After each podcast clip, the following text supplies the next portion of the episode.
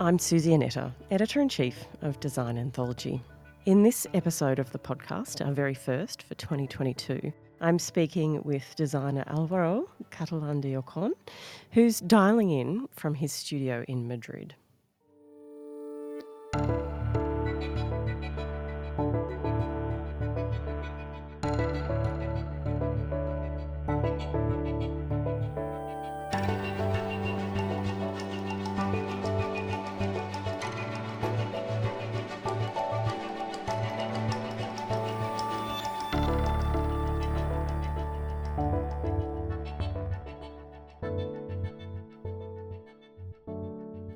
Thought that perhaps we could start our conversation today with you telling us a little bit about the PET Lamp project. Well, the PET, PET Lamp project, um, uh, the name responds to the material, to PET, PET plastic, mm-hmm. which is what uh, plastic bottles are made out of. And it's a project which started on 2012 and it started in uh, Colombia uh, giving answer to a problem in the Amazon River with plastic waste in those times, like 10 years ago, more or less. And um, it tried to um, more than resolve the problem, which was a little bit maybe too much for uh, for for the project we were dealing with. It was about creating consciousness around the project and there was um, an exhibition going in in the museum in Bogota, in the Museum of Modern Art in Bogota, in the Mambo, and there was an architect and landscape designer and, a, and an artist, a plastic artist, um, uh, doing giving their interpretation of that problem, and they wanted the perspective of a of a of an industrial designer. So being in Colombia uh, I thought about uh, not necessarily uh, using industrial processes, but um, working with local craftsmen, which is much richer than industry. And also, instead of um, uh, recycling, I wanted to reuse the object because there wasn't the infrastructure for recycling. So I thought it was better to upcycle to change the use of of that plastic bottle, which, which was um, thrown away and was not useful as the object it was meant to be uh, when it was made. You know? So it was turning it into a lamp uh, by local craftsmen using their traditional weaving techniques. And that, that was um, also done with a group of artisans which were displaced by um, the guerrilla war in Bogota they were originally from uh, the Cauca region. They were Eperaras y Apidaras, uh, which was the uh, the ethnia they belonged to. Um, so it, it had all of those ingredients, which uh, which had that ecological background, uh, that issue that had to be um, pointed out of the plastic waste in a river, in the Amazon River, and then with that social impact through working with uh, displacements uh, by the guerrilla war, which was very active at the time. Um, and then also um, through the use of a design methodology, but uh, making use of crafts instead of industry. So those are the four uh, big points, which uh, which I think that have kept the project alive for these ten years. And then also once we presented the first collection in Rossana Orlandi in Milan uh, mm. the year after in the international fair, furniture fair, uh, we decided to move to other countries and try uh, what if we have this um, global object, the plastic bottle, uh, combined with this global craft, which is basket making, and um, travel around the world seeing how we can collaborate with the most incredible craftsmanships uh, in Chile, in Ethiopia, uh, in Ghana, in Thailand, in Japan, um, and also in, in Australia with, with mm. an Aboriginal communities from the Northern Territory in the Arnhem Land. Uh, so it's been like traveling uh, in time in a way. It's been like uh, more an adventure than just a design project. No, uh, mm. so it's become a very anthropological experience, really. Mm, it sounds like it. I'm really glad that you mentioned Rossana Orlandi because I think our listeners may not necessarily uh, be able to recall the image of the PET plastic labs um, just by name, but I think anyone who's been to that iconic space in Milan will instantly remember exactly what lamps we're talking about. So I'm, I'm really glad uh, that you mentioned that. So I wanted to go back to the issue of the PET plastic waste and the river pollution. Um, you know, when did you first become aware of that project, of that problem? Sorry, was it through this project, and had you uh, kind of worked with waste material, or you know, in, in that kind of sense on previous projects, or was this your first exposure to that? Well, it was a theme which was starting to be studied at at that time, uh, where uh, it was starting to be to be uh, like constant, you know, talking about that seventh continent in the middle of the ocean of plastic waste being collected in the middle of the Atlantic Ocean at the Pacific, know, and uh, but no one really knew much about it, and mm. um, and then came this brief in Bogota, in because my daughter is half Colombian, so I was there on holiday, so it wasn't really like a proper design mm, brief. No, it was it was more like I was there and it just happened, and um, and it was the first time I really got the chance to get into an experience of this kind, and it was done in a very mm, very fresh way. I mean, it was it, it we, we were talking and then just the idea popped out and uh, I came back to Spain and spent a year with the idea in my hand, in my head. And suddenly I started doing my first trials in the studio with uh, with the designers in the studio and trying out in a very basic way. And we saw the potential, and then we went back to Colombia to try it out. And it worked out so well, and it worked so naturally. It was the first time I worked with artisans rather than industrial processes. And that really changed my my approach towards my my work. Mm. Uh, and it was the first time I was using um, recycled products and project uh, materials, and uh, making it the central um, theme of my projects, really. Okay. And so you just mentioned earlier that the project now is, I guess, celebrating 10 years, which is quite an achievement. How long did you spend in that development and trial phase before you were actually able to launch a finished product? Well, we do. Um, the idea took that year, that first first year in the studio to develop, uh, and then we went for one month, not two months, to do the workshop in Bogota, and then it took us another extra year to put everything together, uh, sort out the production somehow, because we knew that we didn't want it to be a one off. We wanted to be a real product. So the project had to be alive as long as there was a demand on the object, on the, mat- on the product. Uh, we didn't want to go to a community to create just expectations, no, and and then go into Mm, Milan, Rossana Orlandi make the big show and disappear. I think that that would have been the the worst scenario for the weavers. Um, so that took us a year to organize that workshop. So we always have a local partner to keep the project alive, no? because we think mm. that from, a, from far away we cannot manage uh, that way. And then at the same time, uh, it took us that year to organize the studio from a very different perspective, no, as how you usually organize a studio. This is we, we don't have a we have a a department which is based on on sales and uh, shippings, shipping to the studio and shipping out from the studio to the clients, and then production. Uh, so it's not like the normal design studio, which is maybe cleaner uh, with computers and uh, maybe prototypes and mock-ups, but but we do real production in the studio.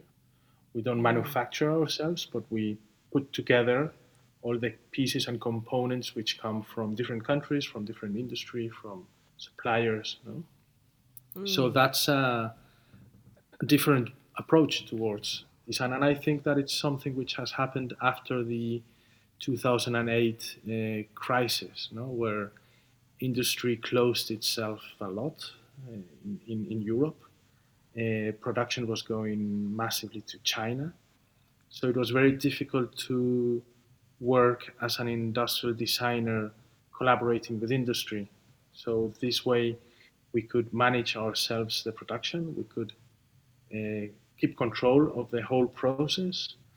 Um, and I think it, has been uh, somehow a new attitude in design, which which has come from my generation. And I mean, this self-production uh, is is something quite quite recent in a way, at least in Europe.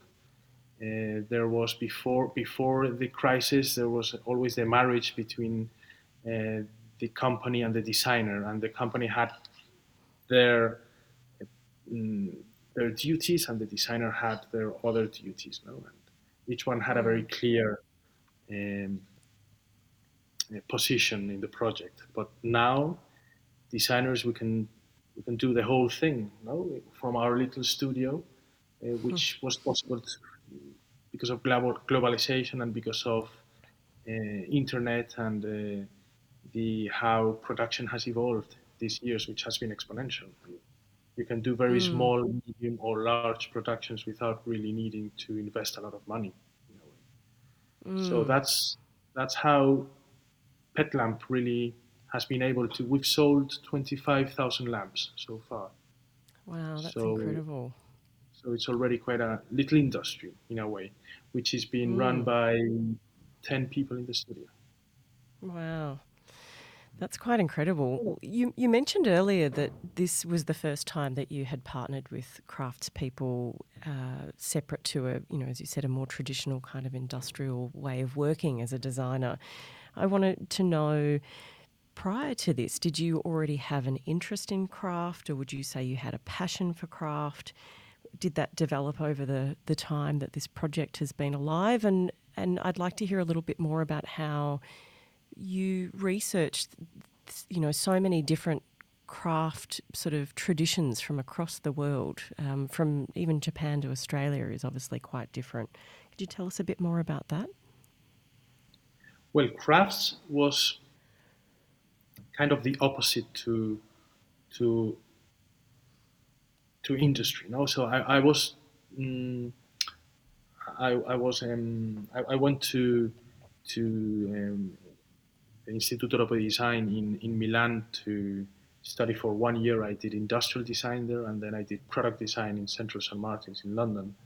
And it was a very industry based uh, mentality.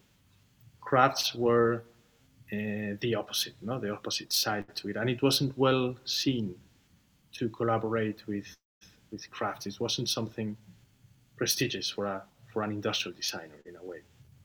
Uh, but in those years, as I said, with the crisis, that, that had to change. I mean, um, and the designers started to do things on their own with their hands. So they were becoming makers.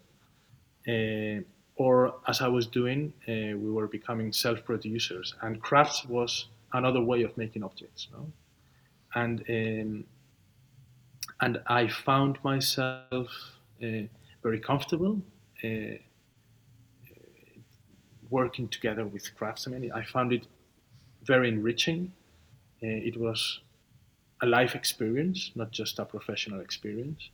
Spending a month, two months with indigenous crafts uh, artisans in Bogota uh, was incredible. It was, from my point of view, richer than making a render in a computer and sending it to a company to, to make a prototype. No?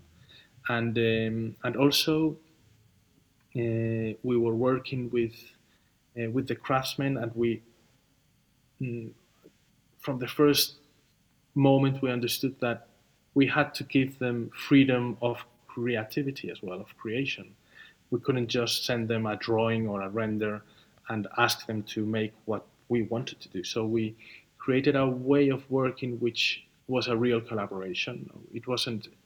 It's a product which we do not know how to make, and maybe they wouldn't have thought about doing it. So it wouldn't exist without both sides of the project, and I think that that makes it richer and uh, makes it very unexpected. We, we don't know what we are going to obtain. You know? We've put the kind of the rules of the game, but we are not making the object. So we open when we receive the boxes in the studio, we don't really uh, know the finished product, which is something very uh, a very different approach as a designer. No? We decide the shapes of the lamps. Uh, we create the collection of the lamps so that they are compatible with previous collections, with they are compatible between themselves so that they fit in the boxes easily. You can pile one inside of the other.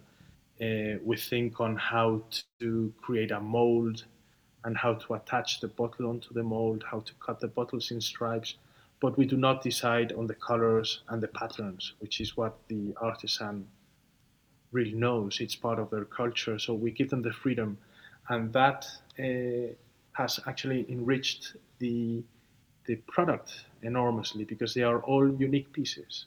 And the artisan, uh, when he starts a new lamp, he he starts a new creative process, no? and that's how they've been able to uh, work on the project with passion for these last 10 years. So for us, really working with, uh, with people, with craftsmen, with uh, ancestral techniques has been an enormous source of inspiration, of um, enriching our our lives in a way. We've met the most incredible people when we were in Australia. Imagine sharing one and a half months uh, with um, nine fabulous weavers from Arnhem Land. I mean, that's something that's a dream come true, no? Mm. And the mm. same in Ethiopia and in Ghana and in Colombia and in Chile. So it's become like the perfect excuse to travel and to to know different cultures, to meet different people that you would have never expected.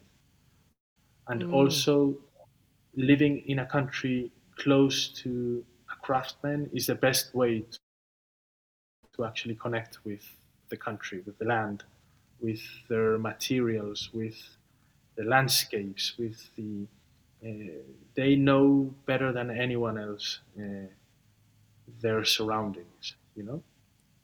Mm. So it's been the best way to travel, really, and to I can imagine to meet and to deepen into them. Yeah, it sounds great. I'd love to hear if you have any specific stories. You know, now 10 years on into this project, and as you said, you've spent time with different communities. Uh, you know, have you had any feedback or stories that you can share with us from particular weavers or craftspeople or communities in terms of the effect that this, the social enterprise aspect of what you're doing, um, you know, the effect that it's had on them or their communities? Have you any sort of standout stories you can share? Well, um, in Colombia, it's it's it's beautiful how each community has its own way of responding. No? And in Colombia, it's funny how uh, we started with five or six weavers, and uh, now you immediately get to to know that, that they they pass they start to actually um, contact other weavers generally from the family uh, to collaborate for them. So they employ other weavers no and uh, and we know that the the molds we did in wood, uh, they go they are kind of they go from one hand to another, you know, and uh, when we need 50 lamps, uh, we get them done with no problem in the time we, we ask them for. But if we ask for 200, we know that they also manage, you know, and that's beautiful how it's becoming their own little industry, and they have that uh, mold with them, which is like really valuable for them. They nearly sleep with it. It's like something to, and and at the beginning they they came to us uh, to give us the the, the, the lampshades in Bogota, uh, walking for two three hours in the middle of the city, and now they come with a motorbike and they are taking their children to school, and another one is buying a little house. Or, or so it's it's really changing their uh, the way of living in the city because it, also they you have to understand that they are uh, very they come from from towns in the, in the basically in the jungle of very small groups of people maybe i don't know 50 people in the town and suddenly they find themselves in a city of 10 million people and they have they are completely displaced no and this project has allowed them to reconnect in the city no weaving for them is a way of connecting a way of socializing and uh, a city like, like Bogota, which is such a, so enormous and so aggressive, uh, has allowed them to get together again as a community in the city.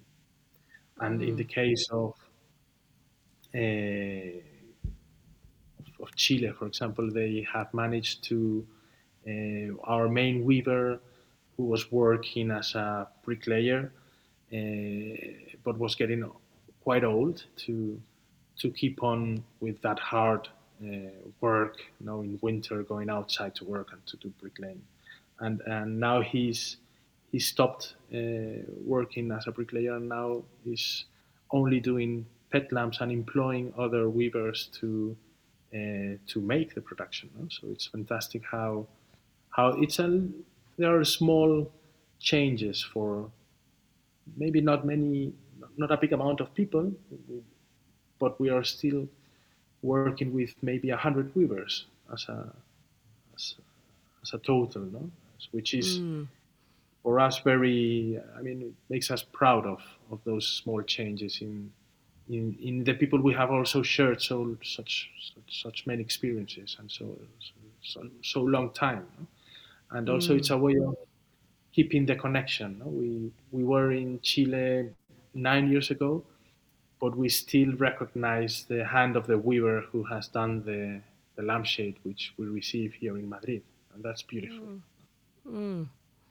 And then also another uh, funny experience was that one day we received an email from a community of weavers in another area of Chile, and they had copied um, our lamps which we made in um, Ethiopia, in Addis Abeba and suddenly it was such a perfect copy that we couldn't uh, distinguish the original oh. from the copy. And uh, of course, we were surprised to receive an email from a Mapuche weaver uh, from Huentelolén, like eight hours away from Santiago de Chile.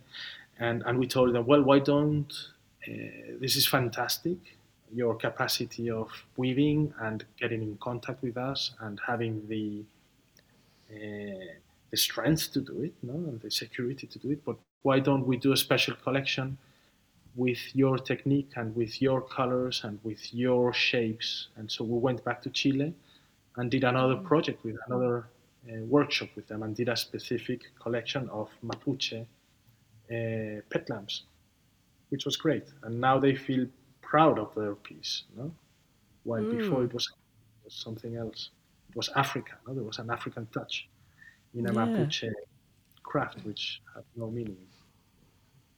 Oh, that's a great story. Thank you. Um, I would like to ask you next about your Plastic Rivers collection. So, this is a carpet collection for, I believe it's a Spanish brand, GAN. Could you tell us? I believe there is a lot in common between the Pet Lamp project and, and what you've created with Plastic Rivers, but could you tell us a little bit about how that project came about and your inspiration for those carpets? Yes, well, I was invited to give a talk on Pet Lamp in uh, Barcelona, and there I met uh, Mapi, Mapi Millet, the art director of GAN, and she well GAN is a rug company. They only make rugs, and mm. uh, she she was experimenting with fiber made out of PET plastic, recycled PET, and uh, she came to me and said, "Well, I would if there's a designer who I would like to." collaborate in doing a pet uh, carpet that would be with you, you know? so um, it was it, I, I like it when actually projects start like this, you know, with a brief and uh, with a need of a company uh, needing a response from a designer. No? So that's a very natural way of collaborating. That's when I think I like to actually collaborate with a company. Uh, so we started thinking on how this could happen. They sent me a sample of the textile and when I saw it, uh, I immediately felt that it had not uh, its own personality as a fiber. It looked actually looks like like wool. It resembles another material. So that was the the spark, you know, for the project, and also it was um, taking the same uh, theme, the same issue around plastic waste but seen from another perspective. No, PET lamp works from a reuse, upcycling uh, mm-hmm. perspective. So you have the bottle, and we use the bottle, and we use what the bottle uh, can give us once it has lost its function. But instead, in this case, we were working on recycling.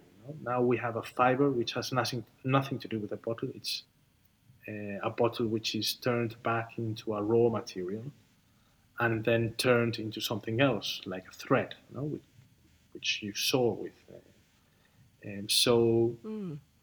uh, as the material didn't have any specific message in a way on it, you know, it doesn't tell you anything about the origin of the material. We thought that the object had to tell that story. So we researched on uh, on those 10 rivers, which are the main uh, highways of plastic waste into the ocean. Now, 80% of the plastic comes from, from the rivers. Uh, 80% of the plastic in the ocean arrives from the rivers, and mainly from these 10 rivers. And it's also something which, once we started to investigate, we realized that it was something very temporal. So it's we were doing the research in 2018. Uh, we started the project then in 2019. Then the pandemic came and everything got much longer.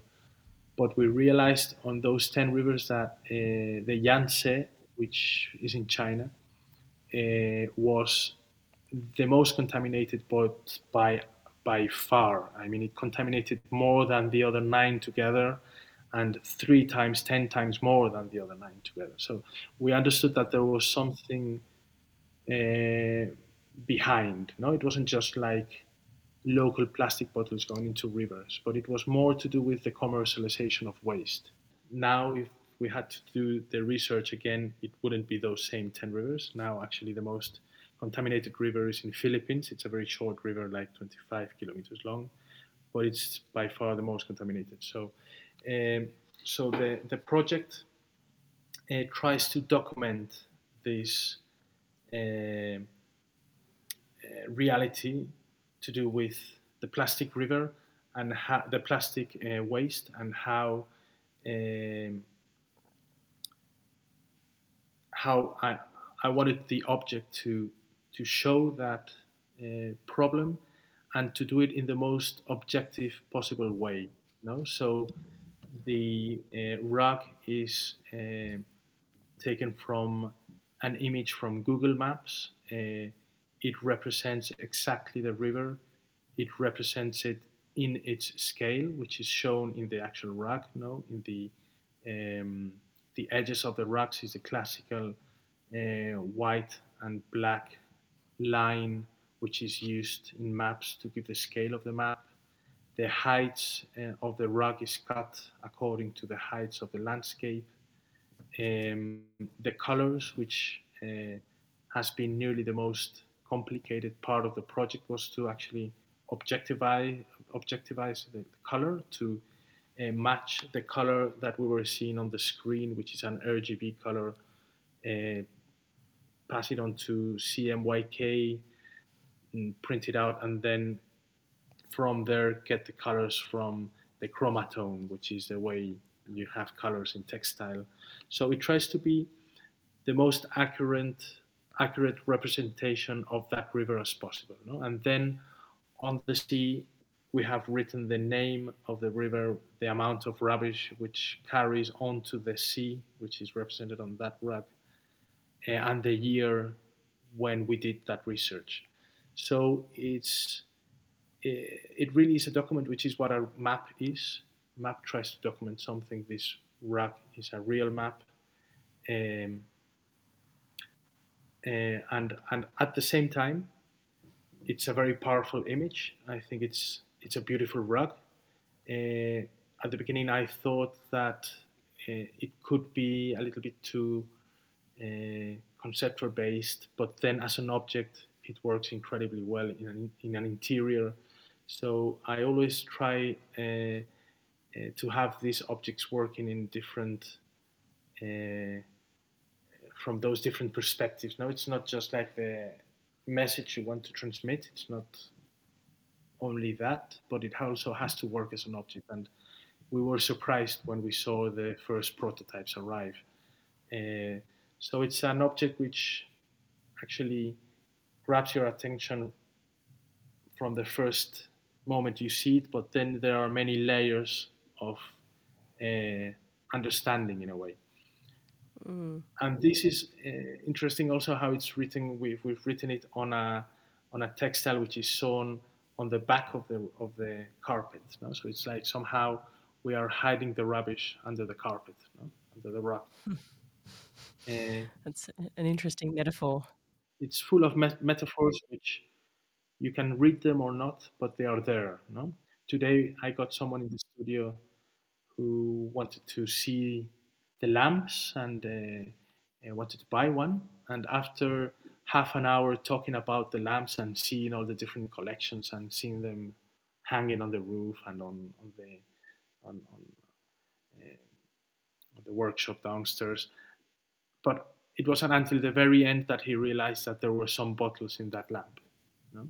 mm. So I, I thought it was very interesting how the object defends itself as a lamp, as a beautiful lamp, as a contemporary design object. But then he understood that there was a bottle, and then he understood all of the many layers behind uh, having a bottle in a in a lamp which has been crafted by a weaver in Colombia. No? Mm. So I think that the carpet somehow also has that double triple lecture. So clearly, there are a number of uh, differences between the two projects that you've told us about. Um, not to mention the reuse versus recycling aspect. But clearly, there are also some similarities, and you know, the environmental and social responsibility aspects would be the strongest and most obvious. The phrase protest design has been used to describe your work, and I wonder if you could tell us a little bit about, uh, you know, whether that's something that you identify with and and what that phrase means to you. Uh, well, you you easily talk about protest art, no, or protest music, uh, like in the '60s, uh, Bob Dylan singing uh, songs with a strong message, no. Uh, and somehow in design, it's difficult to to think of an object which can actually communicate uh, a contemporary issue. No, it's it's more like uh, an object which works well and uh, it's comfortable and it's useful and it's uh, beautiful. No? And I think that's from some some some 10 years ago, 15 years ago with I was very inspired by Droog design in in, in uh, Holland, and mm. um, and how they were uh, starting to work on the storytelling behind objects. No? Uh, so it wasn't just the object itself; it had to work as an object, but it also had to tell a story. And I think that uh, that's something which is happening now in design, and that I'm uh, looking after with uh, projects like Pet Lamp or Plastic Rivers. No, it's not just a beautiful object, a decorative object, a useful, functional, ergonomical, uh, but it also tells a story, and it tells a story which is um, uh, dealing with a contemporary issue, something that I think that design designers uh, have the strength to materialize their ideas in objects, but also to communicate, and that's maybe stronger. You know, uh, we've made 25,000 lamps, which I, I, can imagine it's a lot of a big amount of lamps, but at the same time, it's nothing uh, if we think on the scale of the problem, no? which is millions of plastic bottles. Uh, but on the other hand, we, if we communicate well the project, we can arrive to millions of people. You know? We can arrive to millions of people through uh, interviews like this one, or through appearing in a TV or in a newspaper, or uh, people who sees the project in Rossana Orlandi. There are sixty thousand people going through, uh, and, and and and then you can start to think that you can make a difference as a designer. You know, it's more uh, also the storytelling, the storytelling behind the object, which can actually help to change things, to uh, create a change, you know, uh, in the story which you're trying to tell with that object. Mm. Well, I would like to perhaps focus your attention now on Australia, um, which is where I am based and where you will be visiting very soon. We're recording this a little ahead of uh, time um, of your visit to Melbourne Design Week.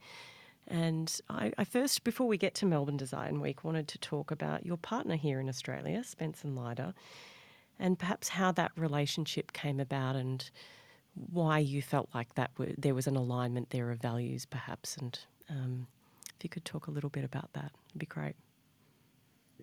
Well, I met uh, Fiona in uh, in Rossana Orlandi the first year we showed uh, Pet Lamp there, the Colombian collection, and she fell in love completely with the with the, with the object, with the, with the lamps, um, and uh, we connected very well. I think Fiona has an incredible passion for design and uh, and uh, once she heard about the story and everything which is behind the object, she uh, fell even more in love you know, with with the whole project. And um, she invited me to to present the collection. It was probably 2014. Uh, in the same way as she's inviting me now to present uh, the plastic rivers uh, during the Melbourne Design Week. And uh, when we did the experience in uh, Ramingining in uh, Australia, she was also extremely uh, passionate about it. She came with us to Ramingining for some days to help us in the experience of working with this incredible artists from Arnhem Land it, it really was, well, I, we feel nearly like a, a, European family and the Australian family, you know, for us. It's, it's, we feel so close in, in how we understand the experience of uh, living with design. Me as a designer and she as a um, buyer and representative of, of design pieces. Um, and it's been going on for now nearly 10 years.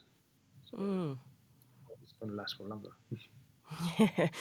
yeah, I imagine that must mean a lot to both of you. I think when you have such strong values, that it is incredibly important to find a partner that, that who shares those same values. So it's it's great that you found that. Um, with Spence and Lyda in Australia. And on that, as you mentioned, they're bringing you out to Melbourne for Melbourne Design Week this year. Um, and if you don't mind, maybe we'll close out with you telling us a little bit about what we can expect to see from you there this year.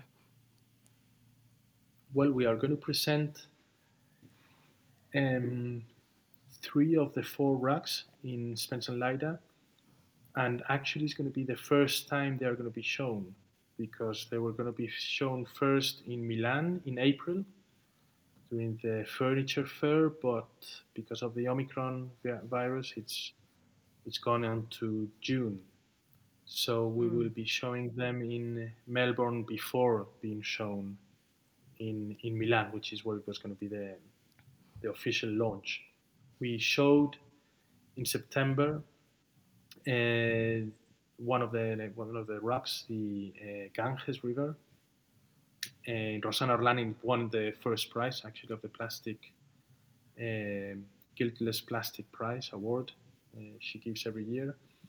Uh, so, so I think it's going to be very exciting to see the three rugs for the first time. It has been very difficult to develop the project because it was it's it's made in India, uh, and during this two three two years of pandemic, it has been very complicated. And after all of these times, seeing them hang in one same space, uh, it's going to be a fantastic experience. And then also, uh, I'm going to be mm, seeing the uh, being part of the Melbourne Design Week, which she's going to be part of for the first time. Think she's opened a new shop, you know, a new showroom in Melbourne. Mm. Um, and, and I mean, it's going to be the opportunity also to go back uh, since uh, since we did the Ramingining project with the National Gallery of Victoria.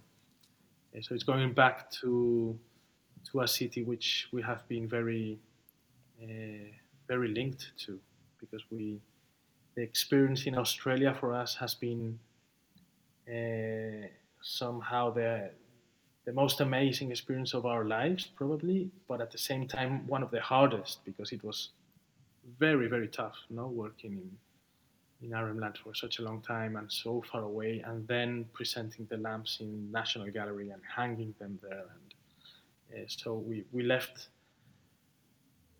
enormous amounts of energy there, and we are. I'm, I'm, I'm looking forward to going back. Well, we very much look forward to welcoming you. I'm excited to see what you're presenting alongside Spencer Lyda. And uh, on that note, I wanted to say thank you for your time. It's been an absolute pleasure talking to you, and I'm really looking forward to meeting you in person very soon. Thank you.